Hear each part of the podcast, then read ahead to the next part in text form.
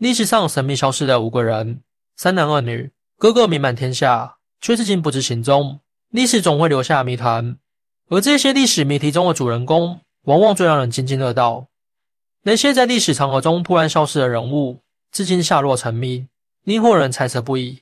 而这五位名人，最终去向一个比一个神秘，甚至有人认为他们其中一些人早已得道成仙，成为千古传奇。杨玉环之谜，杨玉环原是唐玄宗第十八子寿王的妃子，她天生丽质，美貌出众，擅长歌舞。深得寿王宠爱。然而，这位宫廷舞姬的倾国美貌也让堂弟心动不已。天宝四年，唐玄宗下旨将杨玉环纳入后宫，封为贵妃。从此，杨贵妃受到唐玄宗的宠幸，成为盛世皇宫里的倾国佳人。杨玉环轻歌曼舞，深得君王宠爱，一时间无人能及。杨贵妃不仅美貌动人，还颇有音律天赋，尤其擅长歌舞。她曾经演舞霓裳羽衣舞。穿着轻如薄雾的舞裙，翩翩起舞，宛若天女散花。杨贵妃不仅通晓音律，也颇有文采。其中《凉州词》最为脍炙人口，这是一首书写离诗的词曲。杨贵妃的这首词音律婉转动听，词意凄婉惋惜，描绘出一种淡淡的离愁。杨贵妃不仅才华出众，还记得唐玄宗宠爱。她稍有要求，堂弟必然应允。他四次荔枝，于是唐玄宗命人从南方运来新鲜荔枝。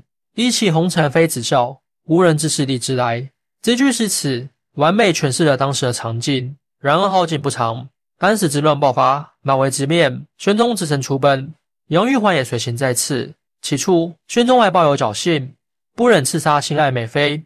然而军心涣散，形势危急，在将领的逼迫下，玄宗只得满腔哀痛，同意赐死杨玉环。根据史书记载，杨玉环被高力士在马嵬坡上绞杀。然而，他的命运似乎并不就此尘埃落定。不久之后，有传闻称杨玉环并未在马嵬上升。玄宗返回长安后，前往马嵬寻找杨玉环遗骨改葬，却一无所获。杨玉环就此人间蒸发，音容全无。有人猜测，陈玄礼其实早有安排，找了一个体型和长相相似的侍女冒名顶替。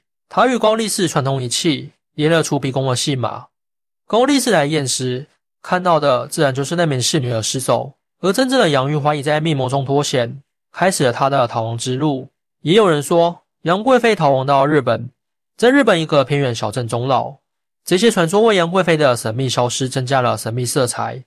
日本至今还流传着一些关于杨贵妃的传说，有传杨贵妃逃亡到日本九津一带，在那里度过余生。一些日本古墓被认为是杨贵妃的墓地，一些日本人。甚至自称是杨贵妃的后人，这些传说虽无定论，却让人联想到杨贵妃很可能并未死在马嵬坡。除日本之外，也有人猜测杨玉环逃到了四川一带，在四川边陲曾有一座贵妃墓引起轰动，后经考古证实并非真墓，但这也表明四川是她可能的避难去向。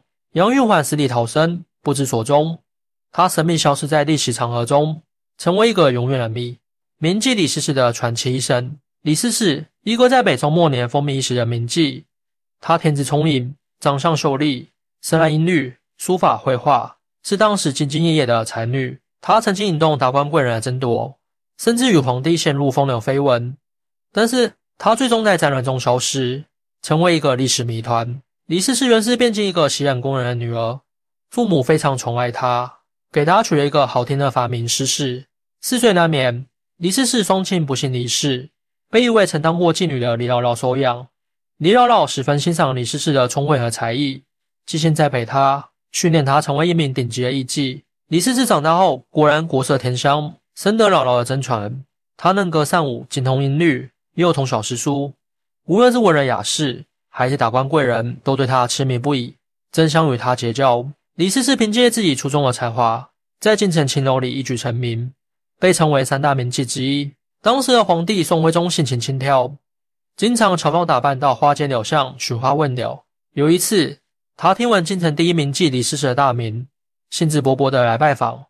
宋徽宗假扮一个出手阔绰的富商，送上金银珠宝，想讨好李师师，却被傲慢的李师师冷淡拒绝。宋徽宗自尊心受挫，一时很扫兴。过了段时间，宋徽宗又忍不住想见李师师，再次前来拜访。这一次，两人一见钟情，聊得投机。原来两人不仅都有着高深的艺术造诣，还有着相似的性格与爱好。他们经常一起下棋、弹琴、写诗，甚至合作创作过一幅精美画作。两人陷入了热恋，经常幽会。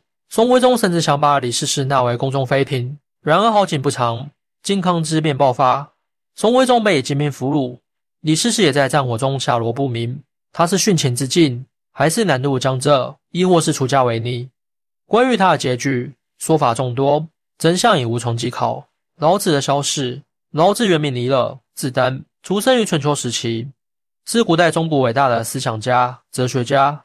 他创立了道家学说，提出道的概念，著有《道德经》一书。老子主张无为而治，强调人与自然应当和谐相处。据《史记》记载，老子曾在周朝担任史官，见证了周王室的内乱越来越严重。老子厌倦朝堂生活，决定离开朝廷，出函谷关进行云游。当老子走到函谷关时，宗民引起认出他是位高人，十分欢迎他的到来。老子在函谷关停留期间，将自己一生的思想总结成《道德经》五千言，交给了尹喜宝冠。之后，老子就骑着一头青牛离开了函谷关，许多追随者目送他离去，泪眼婆娑。自此之后，老子下落成谜，他的终点无人知晓。有人猜测老子去了印度，这似乎不太可能，因为一头老牛走路十分缓慢。老子也已年过古稀。更有可能的说法是，老子找到一处清静而隐蔽的地方居住，过起了隐居生活。他厌倦了都城的纷扰。希望通过回归自然来达到心灵的平静。在简朴的生活中，老子可以专心钻研道家思想，将其发扬光大。老子的隐居之旅充满神秘色彩，但更重要的是，这反映了他强烈的独立思考精神和对内心世界的追求。老子选择离开，是因为他认识到自己的理念与现实脱节，无法改变乱世，所以他选择回归内心，在大自然中寻找人生的意义。这种崇尚自由。重视精神生活的选择，成为后人学习的楷模。虽然老子的详细下落已无从考证，但他一生传道授业，思想影响深远。他提倡自然无为、养生逍遥的思想，开创了道家学派，对中国文化产生了深刻影响。老子的神秘消失，成就了他高人气度的形象，也给后人留下了无限遐想的空间。屈服神秘消逝，屈服这位神秘的探险家，其世纪最伟人传颂者。当属他的两次远航。相传徐福为鬼谷子弟子，博览群书，通晓天文地理，并对航海技术颇有心得。然其早年生平不详，一直等到清朝后期才有所闻问。当时秦始皇统一六国，功业已成。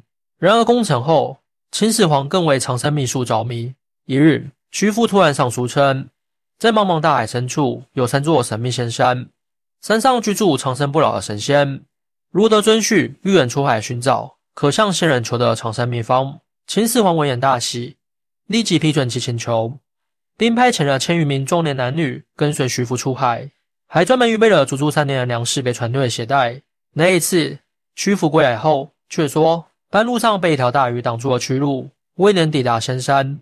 秦始皇闻之大怒，立即派人带弓弩出海射杀大鱼，并再三催促徐福再次启程出海，绝不能辜负其盛情。于是，在秦始皇的再三督促下，徐福只得重新起航。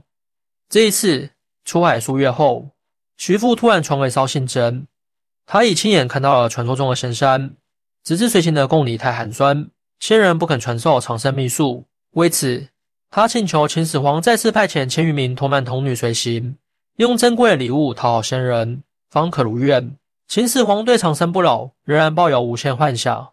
闻言，立刻批准了徐福的请求，再次支援了这一历险远航。然而，此次徐福出海后，却再也没有回来。虽然秦始皇派人数次追问其音信，但均无结果。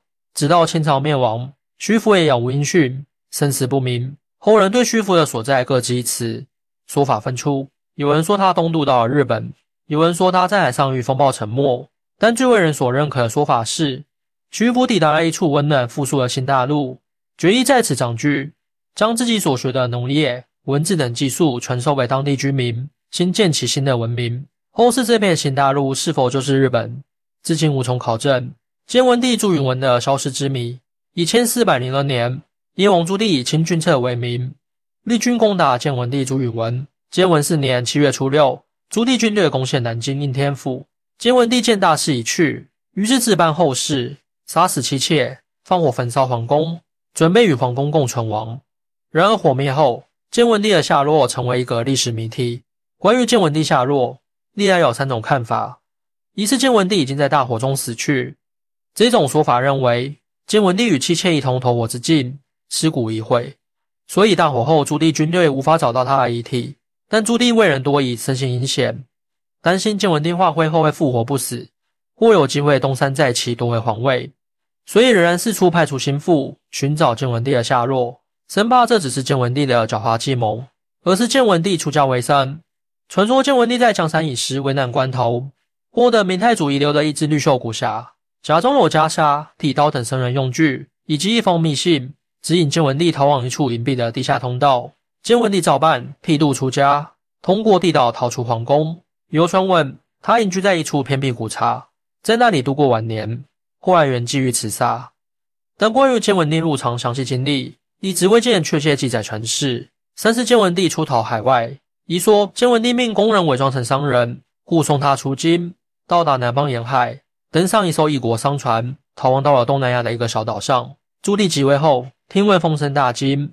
多次派出郑和下西洋，满世界找寻建文帝的下落。还有一种离谱的说法是，建文帝在皇宫大火中因七星聚集之势，打开了时空隧道，一下穿越到了现代二千零二年。不过这种说法就有点搞笑了，我们乐呵一下也就过去了。建文帝是否已死，至今未有确证。关于建文帝的下落之谜，仍有待历史学家继续探索考证。欢迎大家一起来讨论，您的支持是我更新的动力。更多精彩内容，请关注半年听书。